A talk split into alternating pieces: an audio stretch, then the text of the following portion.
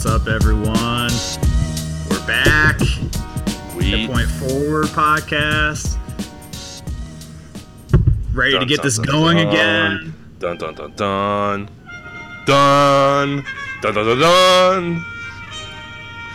The long pause. Whoever's listening, we're glad you stuck with us. And we back.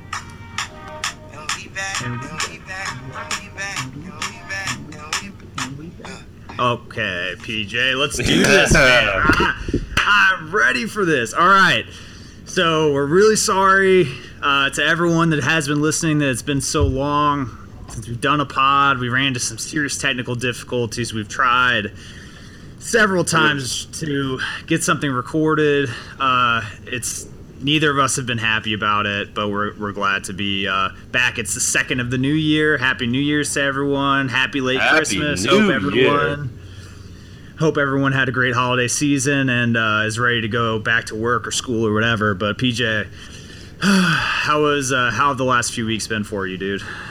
They've been good. I mean, we're still thick and strong, but it's a lot's happened since the in between this episode and the last one. So we're not going to obviously try to cover everything that happened a few weeks ago. We'll kind of bring it up as needed, but just try to look at the little hiatus as a learning, and it's only going to build us up and make us stronger. I hope so, but let's start, PJ. We'll touch on this a little bit. I know this happened a week ago, but the Christmas Day slate was great, especially with the Cavs and the Warriors. Just really, I couldn't have expected a better game, and it was so fun. Yeah. I'm assuming you were able to watch all of that. I don't know if you were able to catch any of the other games on Christmas Day. Oh, we watched all of them, every last minute of good. It. Had to do some combating with the relatives because I think I've mentioned before, my family isn't like huge in the NBA, but like so it was like when 3:30 rolled around, there was like an NFL game, one of the NFL games. Luckily, there weren't many NFL games. But had to kind of do some jockeying to keep watching the Cavs and Warriors. But, you know, what's great about the current world we live in, I can just, you know, throw it up on my phone or my computer and still continue watching it. But it was a dope game. It was the best present I think I received for that day. Yeah, so I always have the issue of trying to get the games on TV because my parents were like trying to put on 24 hours of Christmas Story and trying to Netflix fireplaces on the TV and stuff. Oh, and yeah, dude, yeah. I'm having to just trying to box out my parents for the remote and get a game on. So it's always tough. I was able to watch the Cavs Warriors game, and I was able to watch a lot of the Timberwolves OKC game at night, and I caught as much of the Celtics and Knicks game. One was probably my number. So rank them as far as 1 through 5. What you thought for the slate of games? Well, so 1 was unquestionably Cavs versus Warriors. Yep. 2 was Celtics versus Knicks. Yeah, and then we had Bulls, Spurs. We had Thunder, Timberwolves, and then what's the other one I'm forgetting? What's the fifth one? Well, that's 5, right? That's 4. Uh-oh. What was the fifth one? I don't know, man. Oh. See, well, we're rusty. Let's not dwell on that. Like, I mean, ranking those 4 games. Whatever like, that one was the 4. Bulls game... The Bulls game was the worst because it was over 5 minutes into it. The Spurs just started out on fire. Oh, they were up 15 Lakers. Before I even knew it. Clippers-Lakers. That was 4. Okay. I didn't watch any. That was the one I didn't watch. That was the fifth one, and that was 4. 3rd was probably T-Wolves OKC just because you got to watch Russ just do stupid things the entire second half, but... Being a Timberwolves fan, I was not a huge fan of what was going on, but the Timberwolves jerseys were awesome. I wish that they would rock those or kind of rebrand their current jerseys to look more like that because they're fucking sweet. Anyway. Yeah, it was pretty. Russ is pretty lit with that, and like I think what I've noticed that I don't know how they're going to be able to stop it, like anyone, is the Steven Adams, Russell Westbrook pick and roll, and just resulting in like a dope Russell Westbrook pass, and then Steven Adams literally just like tomahawking, just like full on force throwing a basketball through the hoop. Might be my new favorite offensive play. Yeah, Steven Adams he's not exactly got a really diverse offensive repertoire, but he has got a little floater in the lane that he can get going, and he's like is not afraid to throw down on anybody. He's fun to watch. If Russ had some more 3-point shooting set around him, imagine what he'd be able to do. And Sabonis has been all right, and when Oladipo is healthy, he can shoot, but Sabonis is nice, dude. I was high on that dude to begin with, but no, I was talking about specifically just like that pick and roll thing that they've started doing like a lot, and it's just like for right now it's like their go-to bread and butter. Well, yeah, play. if you can get but Russell Westbrook so full steam towards the basket, then good things happen. Because they were doing it like even I watched the Miami game. That was 2 nights after that, and it was like just a replay of the same thing. Just it's perfect. They've just like the two of them have figured that out so well. It's but I was the only thing that Christmas Day needed was that Russell needed to get a triple double that night. He was awfully damn close, but then he followed it up with that Miami. He almost had a triple double in the first half. So, well, he puts up triple doubles in 3/4. Pretty effortlessly at this point, but we'll talk some more about Russ here in a little bit. Let's get into since over the last month since we've been able to do a pod, and we had kind of touched on in a previous pod this being the year of the individual performance in the NBA, and the last couple weeks have embodied that 100%. James Harden and the Rockets, just in general, they're third in the West. They're playing great, especially with the Clippers falling off and getting kind of a case of the injury bug yet again. James Harden is just like completely wrecking shit, and 2 nights ago just went off against the Knicks. Yeah, the box score that he put up was I don't think you can make that up in a video game. It's like dumb. if you rolled up on 2K right now. I would put down $100 to say you could not get a stat line close to what James, like the game I don't think would allow it to happen. They're just no, like they don't have the framework. That is a stat line that you put up when you're playing 6-minute quarters in the regular season of a franchise, and then you extend those numbers out for a 48-minute game. That's what those numbers are. Yeah, like, you're not. If you're doing you're doing the auto adjustment for 12 minutes, yeah. Yeah, that's how you're getting those numbers. And he just, I mean, granted he did it in overtime. I didn't see what his numbers were at the end of regulation, but it doesn't matter. He probably had 45, 12, and 12 at the end of the game. You know? Yeah, he's the first ever player to have 50, 15, and 15. At least. Oh, boy. Do you want to, just so everyone, so he finished 53 points, shot 53% from the field, made 16 of 18 free throws, 16 rebounds, 17 assists, shot 56, not made 9 threes, shot 56% from three-pointer. Holy F. Like, that is... I didn't get to watch it till the morning. I, watched it... Obviously, it was New Year's Eve, so I didn't...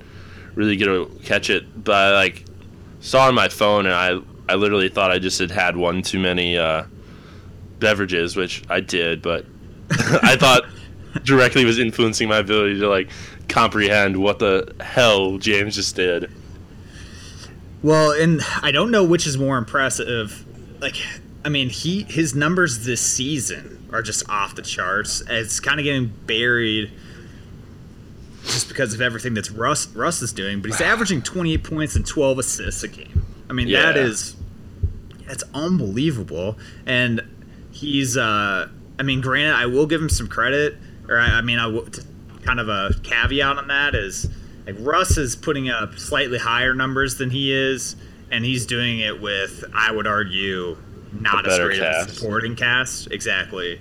But James Harden is, you know, giving Mike D'Antoni a ton of credit. All right, I'm going to take James Harden. I'm going to put the ball in his hands every play. I'm going to have Patrick Beverly play off ball, shoot threes. I'm going to sign two shooters, and they have panned out. Like Eric Gordon has been really good for them. Montrezl Harrell off the bench, he had 29 the other day. He's like come alive. And then they have Sam Decker, who's been a nice little, you know, he's been developing pretty nicely.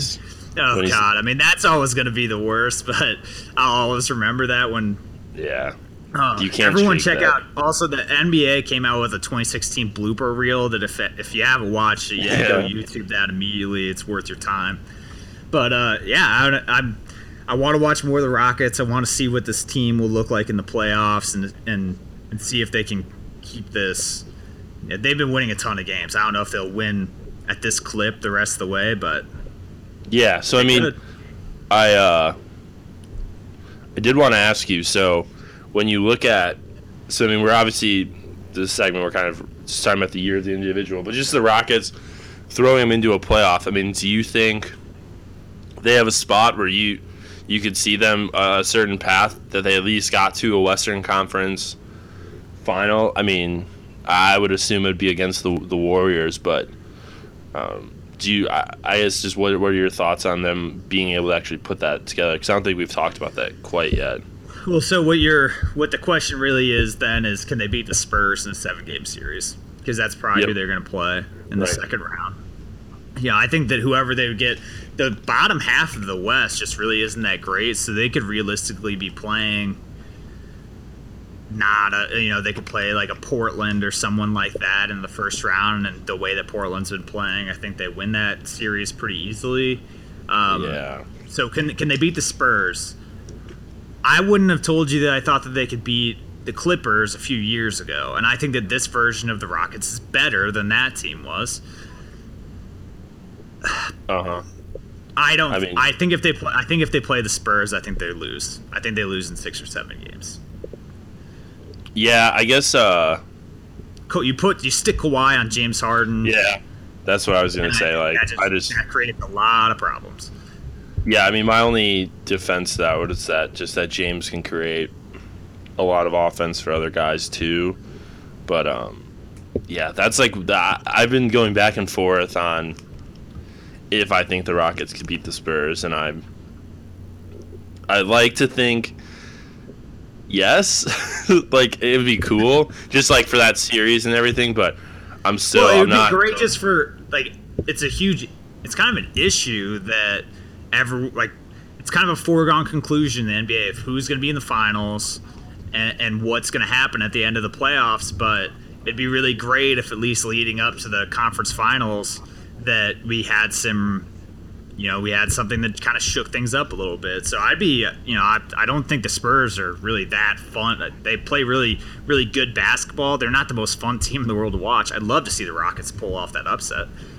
Yeah, and I mean, Wes is really interesting, and we should really dive into that maybe as it gets a little bit farther. But I mean, we're over the third of the way through this season, but it's the teams that are kind of these established teams, these units that have played together for the most part for the last 3 years. They have these established cores. Those are the teams that are. It's like those 7, and then there's all those other up and coming. So just looking at the West this year, it's definitely very interesting to kind of see. Whereas in years past, it's been very spread out, I think, but it's very top heavy this year, which is the difference in wins. Right. But let's move on from James Harden and the Rockets here, Peeves.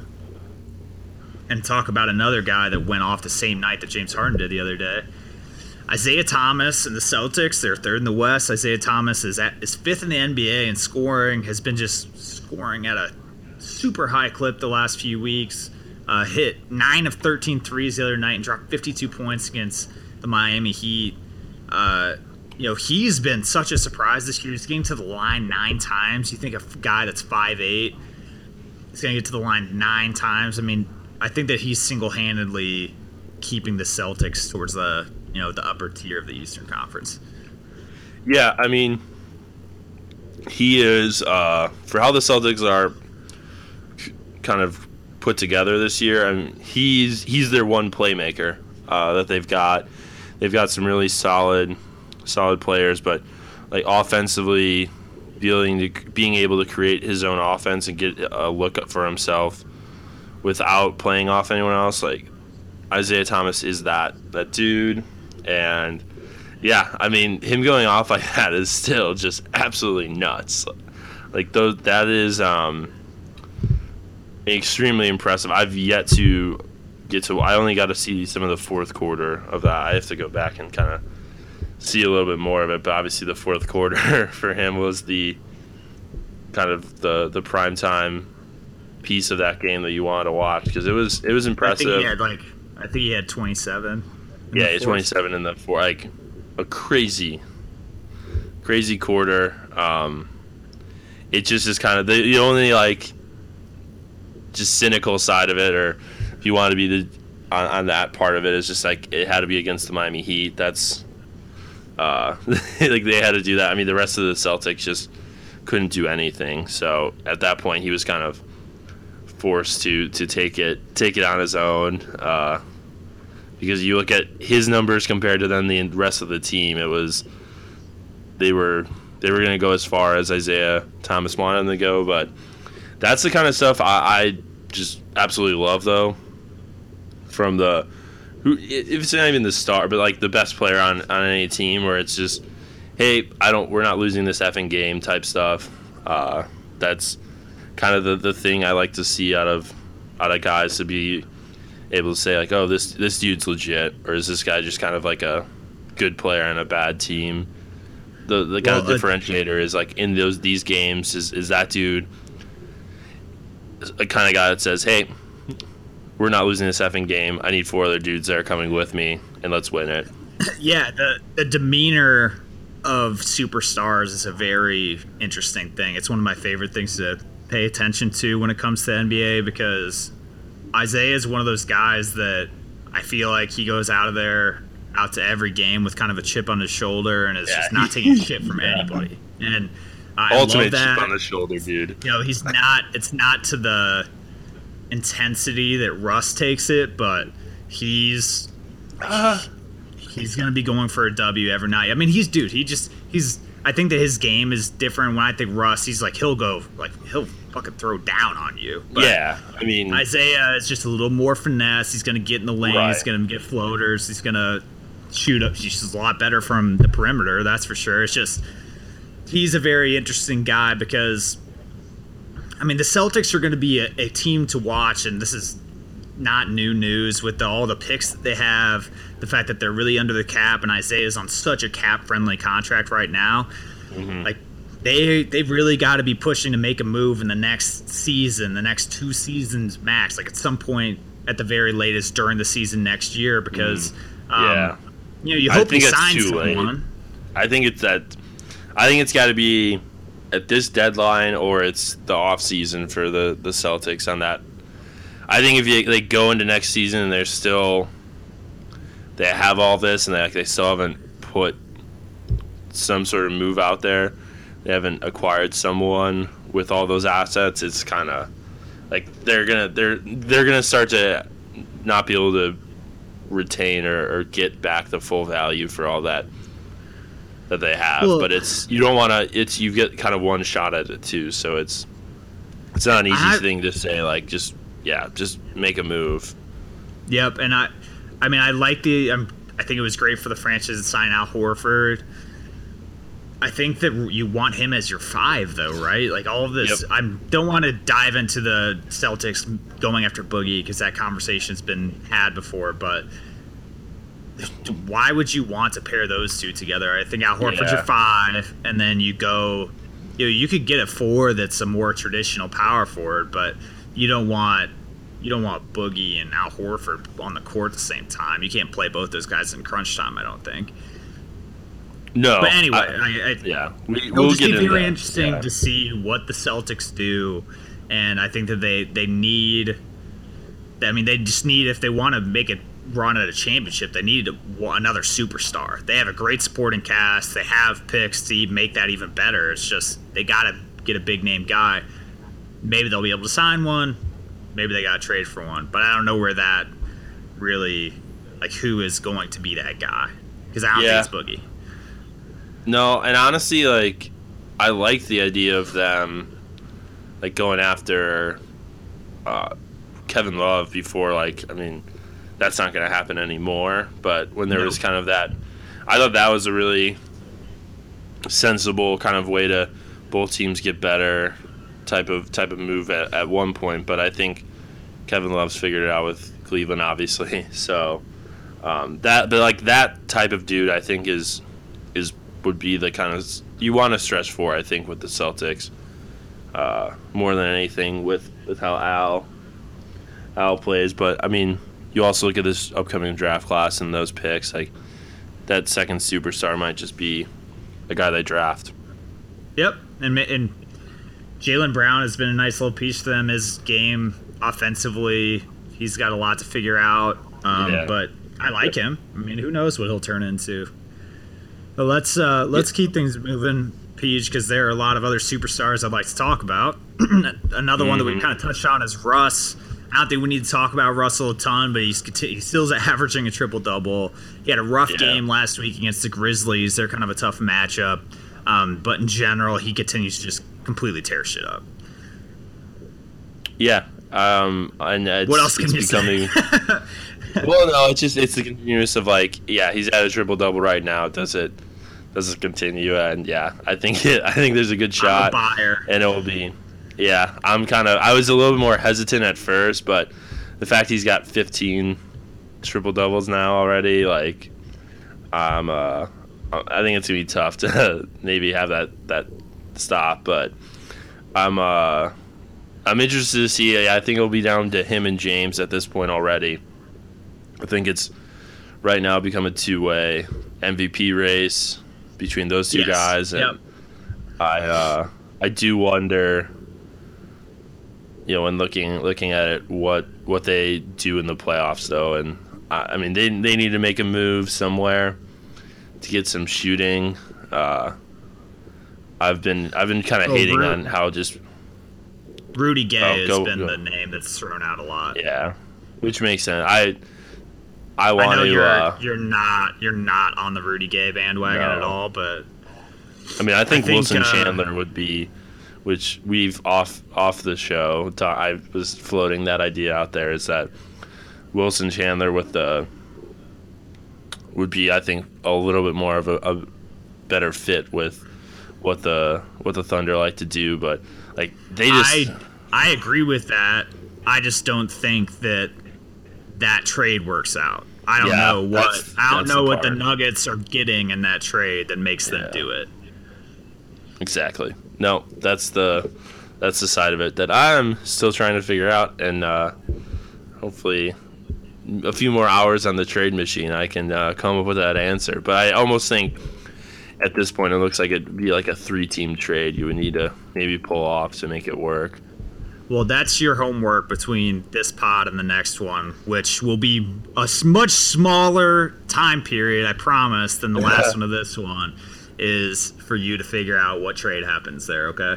Yeah, absolutely. All right. But to moving on to a guy that's really been busy just as far as being in the news is, and we talked about him a little bit already, is Boogie. I think that he may be the most talked about dude on the Point Forward pod thus far in it's the 9-episode existence, but Boogie had the whole incident with the Trailblazers and spitting out a mouth guard, and gets a technical, gets rescinded, and he's getting in ass slap fights with Joel Embiid in the middle of games. It's ridiculous. And not getting, giving us ass slap fights. Yes, that's like my favorite gift right now. It's really good. It is. It's pretty awesome. I might send it to you after every pod as like a good pod, man. Just right after we're done. It's so funny. Please do. I wish if there was a way. I mean, I love our logo. If we could every now and then have our logo just be this GIF and you could see that, I wouldn't be opposed to it. But yeah, he, with the West not being super deep this year, the Kings are actually sitting in the 8th seed right now. The 8th seed right now. Yep. Boogie continues to put up great numbers.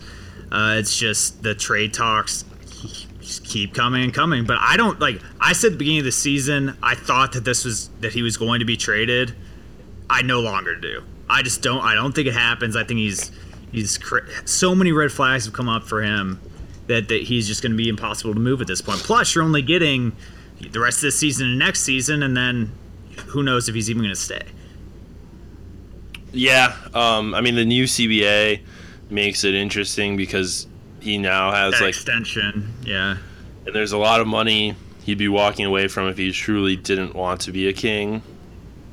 But yeah, I mean if I were the Kings, I'm looking to move him. It looks like they're trying to maybe move Costa Kufis first to the Rockets, right? Yeah, possibly the Rockets, which would be an interesting little trade there that we can. You know, if it gets some legs on it, talk about at a later time. But no, I mean, I think just kind of with how Boogie's behaved in a little bit, I think it's hurt his value a little bit. I I've kind of had stuck this flagpole in the ground for a little while, and my belief with Boogie is like that dude just is, I think, a pretty competitive guy, and kind of being in the situation he is in Sacramento, it doesn't really help him stay focused necessarily. I think he needs to be I think if he was on a playoff contender, I think he would behave and hold himself a lot differently than he does on the Kings, where it's kind of he's the centerpiece. He doesn't have a number two that he can go to, and it's like, all right, you and me, man. It's kind of him and the bag of bums that they've unfortunately given him to play with. Yeah, I don't know. I think that if I'm Sacramento, I'd move him. I would trade him. I'd move him, and I think at some point you got to get a competent point guard in there. I don't think Ty Lawson and Darren Collison are really going to do it for you, or you get a shit ton of draft picks, and that's what they need.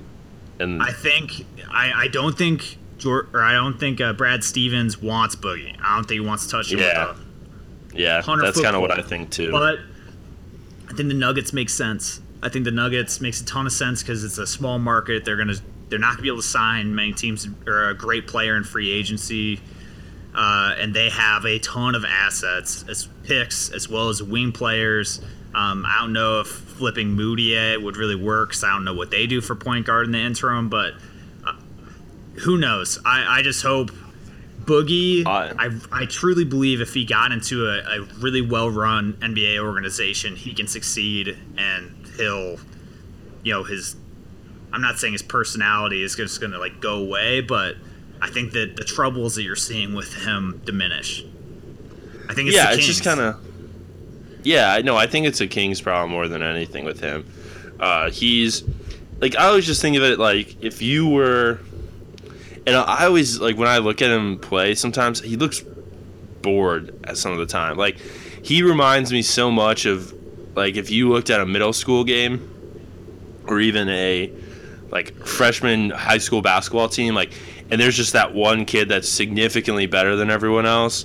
They turn it on and off so much, and it's tough to ask a person to just be, laser focused and intense and just, when you're just surrounded by lesser talent on your team, or if you're not to say he's playing against lesser talent, but he's playing with some very average basketball players that he's having to do a lot, and I don't blame the guy for just being is it worth it for this team that has done nothing really great for me in my career? I'm being successful despite them, and that's not something you ever want for your superstar to feel, but that's what Boogie's in, and I think sometimes these outbursts and stuff, he's an emotional guy, he's an intense dude, I'll continue to support him until I see him in a different setting, though, because I just think his kind of actions and his behavior is more of a byproduct of, you know, who he's around and like the kind of what he thinks of his organization. If he respected the GM, I mean, if he just respected the Kings organization and wanted to do everything he could for them and be an advocate for them, I think it'd be different. But I mean, he's a difficult guy too. Like even Calipari said, like, you know, he needs a certain type of environment around him to succeed. And I think, yeah, if you're an organization trading for him, you need to be confident in that you have an established identity, you have an established kind of focus and points of emphasis, and how you expect, you know, have a standard for how you expect your players to behave. I think going into something like that is the, like you had said, the perfect kind of situation for Boogie. Well, let's hope it actually happens this year. Let's talk about the Bulls killer, PJ. The Bulls killer and my... Also known as the Greek Freak. Also known as Freak, Giannis, your dude. My favorite human being. Yeah. So the Bulls kicked the living crap out of the... Or the Bucks kicked the crap out of the Bulls again. The third time. Third time. It's been ugly every time. It's been over early every time. Giannis is putting up a monster season, 24, 9, 6. He's the only player in the NBA that's in the top five in both steals and blocks. He put up 35, 9 rebounds, 7 assists, and 7 blocks against the Bulls. He's a superstar, man. He's not progressing to be a superstar. He is an NBA superstar today. Yeah, and it's awesome. It's so great to watch him. Yeah, he's yeah, I mean, just everyone that starts joining the Giannis party, just you're welcome. We'll we've got plenty of tables open, and we'll enjoy your company. But he is he's really put together so many things, and it's just, I think the fact they're just giving him the ball and they've made him the point forward. The point forward. The point forward.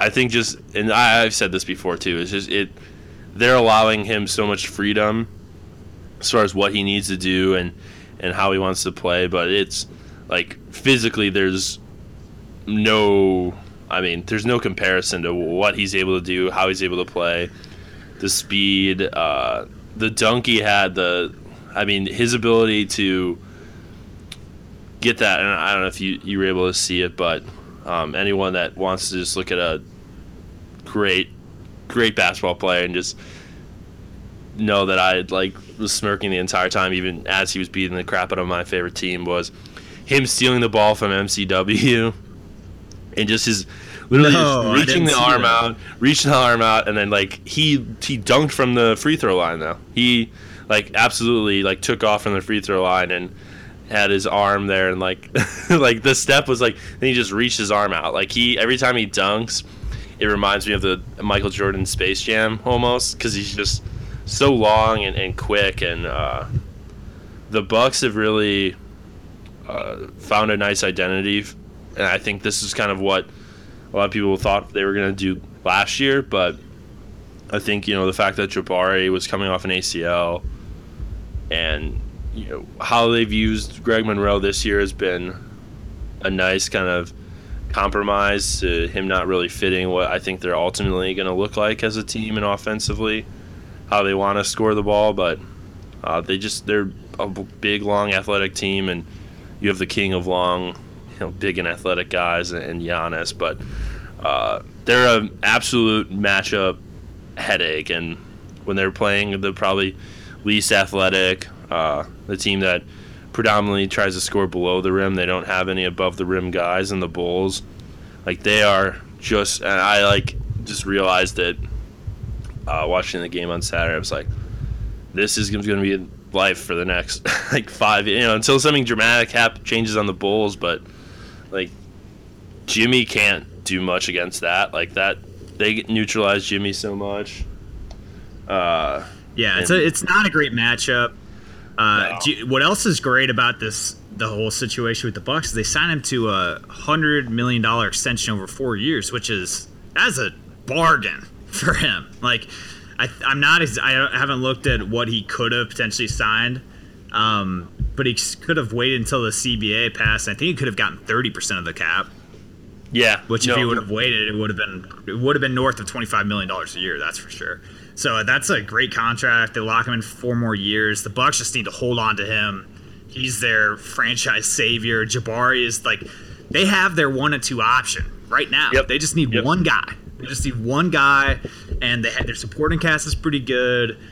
And that, you know, you get lucky 1 or 2 more times later in the draft, and they could be scary in the East. They need what they need is a nice rim protector, really, more than anything, and like a shoot. I mean, I think Chris Middleton, I would say, is like that shooter for them. Yeah, but I think they need more of an athletic. Maybe they have their 1 through 3 now. I mean, that's scary. I mean, I forget about Chris Middleton, but yeah, they might have their options. I mean, I like Brogdon a lot, and we've said that before too. Talked about our feelings on him as a prospect. I think that like the big thing they need is a rim protector. And I mean, I would like it if somehow you got Chris Middleton to be your fourth best, you know, scoring option or something. You had like one more guy.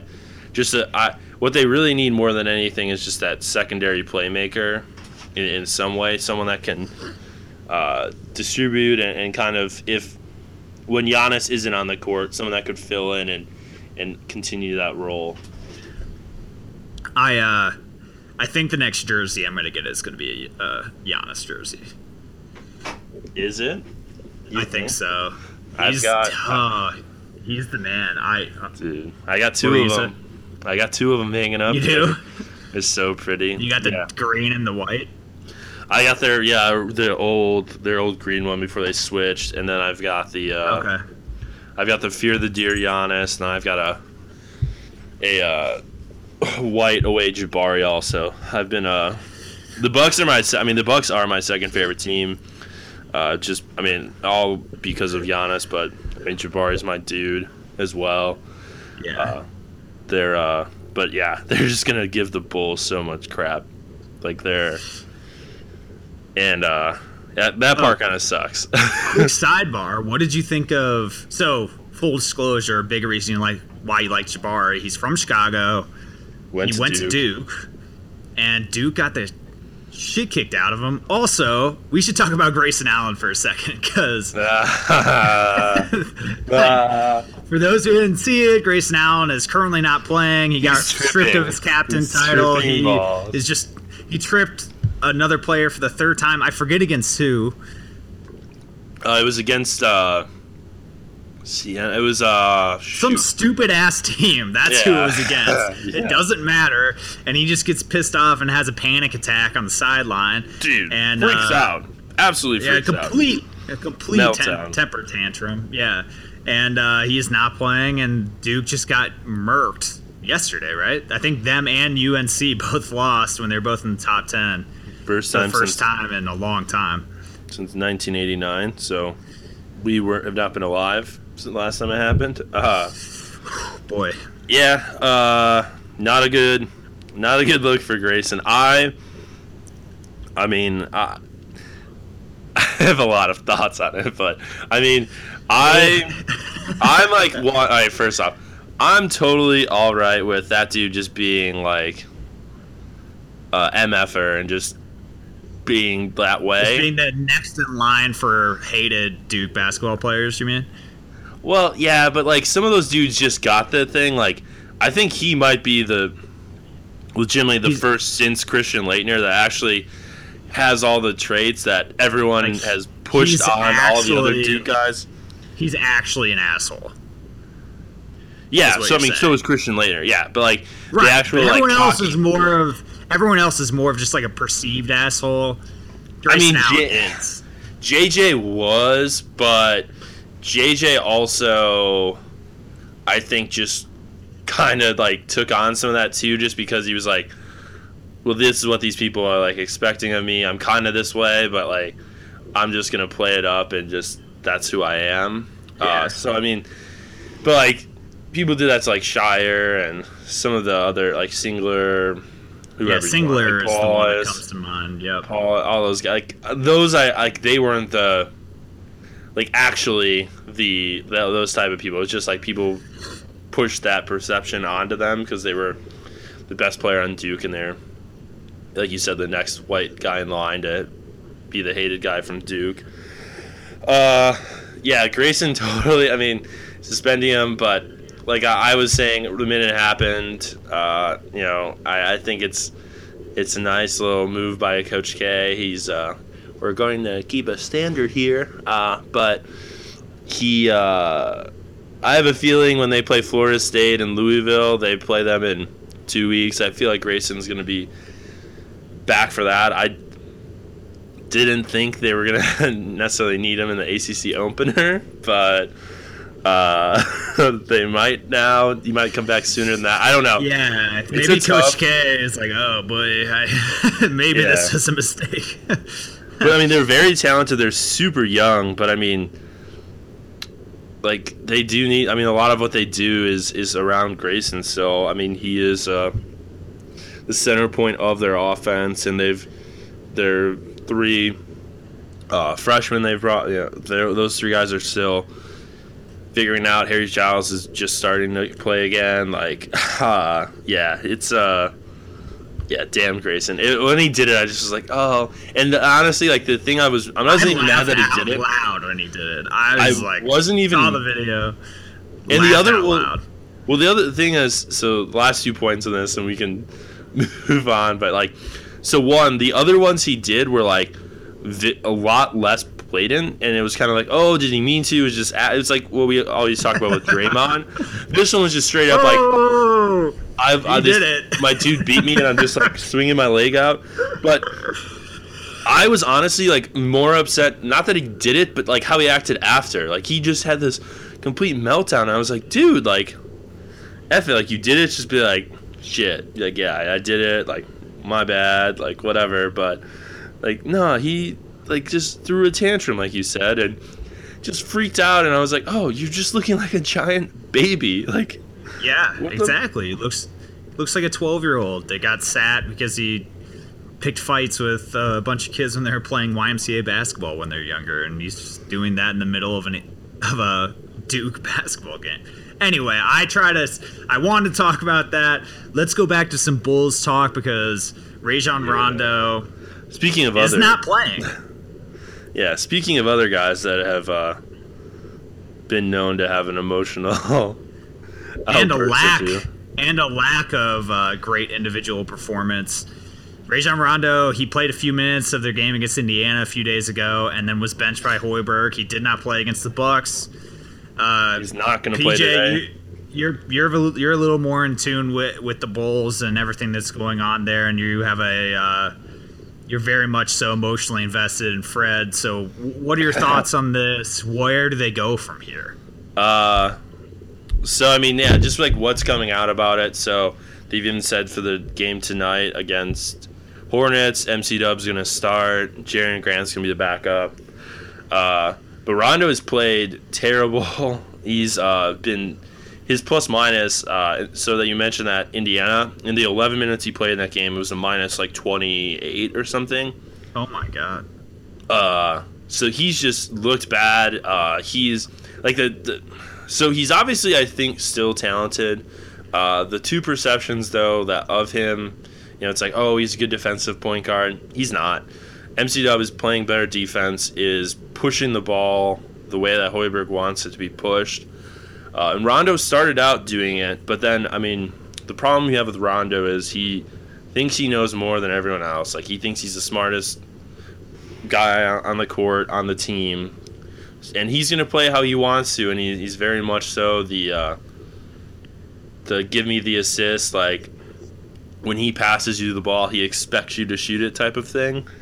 And that just isn't gelling, and a lot of the concerns people have had with the signing and when it kind of first came out was a lot of what we've been seeing the last few weeks. The Bulls obviously have not played well either. They've had a really a difficult time scoring the last 2 weeks. And you can, if Rondo's the scapegoat, whatever it is, but I mean, I'm glad Fred did it. It was the right move. It was the move he needed to make. He's handled it well. Rondo had a meeting on yesterday with John Paxson, Gar Foreman. Kind of the thing is, Rondo has stated he was going to he's going to continue to work, earn back his spot. But he also said, if I'm not playing when it comes to February, that he'd like to be moved. And I think ultimately they signed him to a 1-and-1 basically. They have a team option for next year. I don't think they were ever really going to use it. I think he was a stopgap, and I know they were really high on MC Dub, and he'd been hurt. So it's an interesting situation, but he isn't necessarily the point guard that works in Fred's system, and Michael Carter-Williams so far has played defense, and he's run the offense in his short week back stint better than what Rondo's done. But I don't know if he's even necessarily the perfect option, but he's the best option Fred's got right now. And let me answer that. He is not the perfect option, but yeah, I think he fits. I think he's probably a better solution than Rondo at this point. Yeah. Rondo can be toxic, and like you said, it's so just far not playing well. So far, to Rondo's credit, everyone is at least saying like he's been nothing but professional about it. Fred said that. Paxson, Gar Foreman have said that as well. That's good. I mean, I think he has to be. I think if he wants to continue to have a career, he's got to kind of put on this face, even if he, behind closed doors is just absolutely furious. But, they need him to play a certain way on this team that is lacking playmakers and. Right now it's having their fourth quarter lineup, and you saw it kind of leading up. Rondo wasn't playing in the fourth. Fred's been working with his fourth quarter lineup a lot the last couple of weeks since they've struggled, and it's. But I'm just glad that Fred made the move. It was the right move. People were starting to get a little critical of him just being afraid of Rondo or not. Having the balls basically to testicular fortitude. The testicular fortitude, yeah. And I really honestly nothing gets me more pissed than when people say that about Fred, because I was like, he's a smart basketball guy. He knows it's he's just trying. I mean, but in a league where the stars and your top players do still drive it. I mean, these are delicate situations, especially with a guy like Rondo. You don't want to lose him mentally.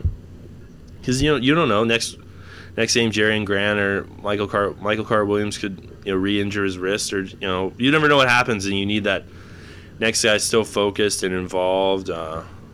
And I think it might hopefully it's a wake up call, and Rondo can get back in. I mean, I personally think if he was coming off the bench as with the second unit, he could help them more. Just because you'd have a shooter like Doug and Nikola available for him to utilize and get the ball to, and they're not going to dribble. They're going to, if he sees him, he's going to get them to just take those shots, and that's kind of what he wants. He's all about just getting his assists and his numbers. So, yeah, I agree that he'd fit better on the second unit. I don't think he's a Bull a month from now.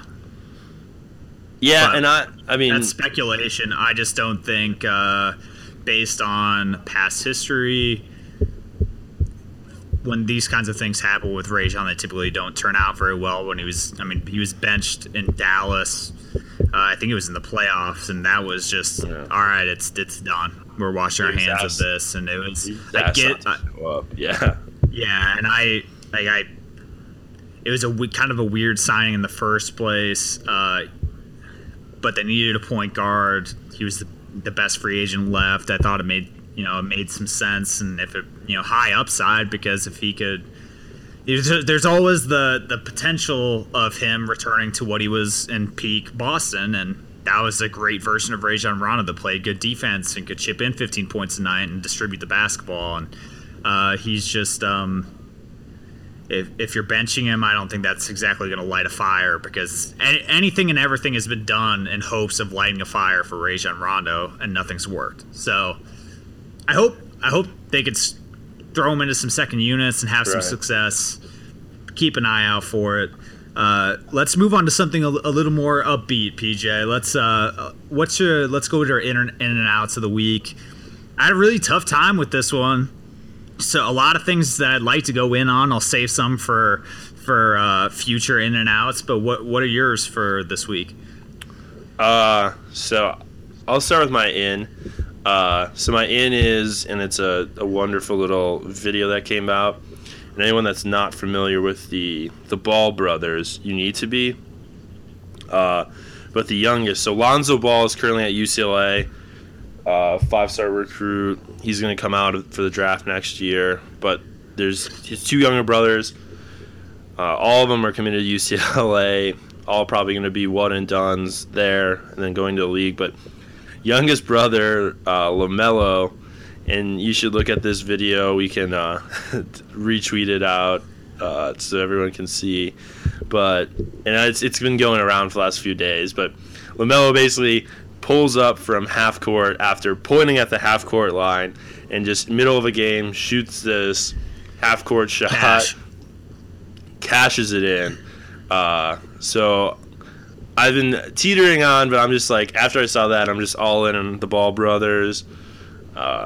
Love everything about them, but LaMelo might become my favorite Ball brother of them all, because dude is something. I mean, do that in high school. I mean, there's like a bunch of other highlights from the game, and it's funny, it's cool to look at, but it's also like, I hope that dude realizes that this is like the only place he's gonna be able to do stuff like that, because once he plays in college, like, that's not happening. Like, yeah, it was an ignorant shot, and it went in, and it was awesome, and it's perfect for basketball fans like us to see, and can't get me really excited to watch that dude in college. But damn, that's pretty ridiculous. Yeah. I hope that he does it in college, just so I can see what happens. Cool. One, if he makes it, and two, what the coach's reaction would be. But damn, it was pretty crazy. I've never seen anything quite like that. Yeah, outside of like outdoor pickup basketball, I've never seen anything like that. No, I mean, it's freaking crazy, but I think I was out on a few things, but I think the one, and I like was looking back on my outs, and I just have to put this dude on blast and just put him as my out. But George fucking Karl, I'm so out on this dude and all his crap. Like him coming out and just like, first off, him writing a book. Who the hell has sat around and be like, oh, you know who really needs a book I'd love to read? George Karl. No, the dude, first off, hates his superstar. Cannot deal with a superstar. Like, has never worked well with a superstar anywhere he's played. He wants just a bunch of dudes that will follow him, and he's like he's the guy. So, like, it was gonna be the out on like people. I think we talked about this in our last episode we did before our little break. Like people just need to leave Carmelo Anthony the hell alone, but George Karl just needs to shut up and like go away. He then came out and was being critical of Terry Stotts and Damian Lillard, and saying like Terry Stotts was like finding it difficult to work with Damian Lillard, and thought he was like a deterrent and a cause. And then Terry Stotts, good for him, came out and was just like, this dude doesn't know Damian, he doesn't know our relationship, like how we work together, he doesn't know anything, like that's not true. And I think George Karl needs to just run his mouth, like go sell your book, but shut the hell up and like stop trying to like be relevant in a league that you're like, you've been pushed out of because you're kind of an ass. Tell me how you really feel, man. Yeah, it's pretty whack. I agree. I know. I've he said a lot of pretty not so good things. He got called out for making some somewhat racist comments in the book. I'm not a huge George Karl fan. Like, he's never going to coach again. At this point, he's reduced to being an author, and that's it, because he alienated himself 100% in so many NBA circles of that book. I do kind of want to read it, though. I'm kind of interested to see like what all he says, but I'll tell you what, I'm not buying it. I would never buy it. No, here's what you'll be able to do, Ultra, is I guarantee you that when it comes out, yeah, you can go on to like Deadspin or someplace will have like the full, like all the excerpts you need, because like, damn, he is he's so effing ignorant. Like, I cannot believe the stuff he's saying. It's just like, why is this continuing? Oh, I hear you, dude. So my in and outs of the week. My in, I started a new book, and I found out about this book because Lin-Manuel Miranda, who I was like, anything this dude does is going to be dope. Pretty signed fire. Signed on to be the executive producer on a series that they're doing about this book series, and it's called The King Killer Chronicles. And I was like, that's a really cool name. This must be sweet. And the first book is called The Name of the Wind. I would highly recommend it to anyone out there. I'm almost done with it. The series is 3 books long. It's about this really dope dude named Quothe, I believe. I might be butchering that pronunciation. It's spelled Kvothe. But it's they're making it into like a TV series and movies and stuff. And if you want to get ahead of the curve, read the books because they're super good. King Killer is the series.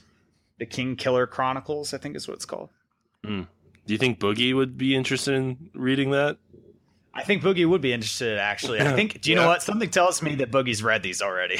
Yeah. Okay. I could be wrong. But, cool. The third book is not out yet, but I have a feeling that Patrick Rothfuss may have let Boogie read the final book ahead of this year's season. The final edits? Yes. I think that he's his first editor. Yeah. Exactly. So wait, What network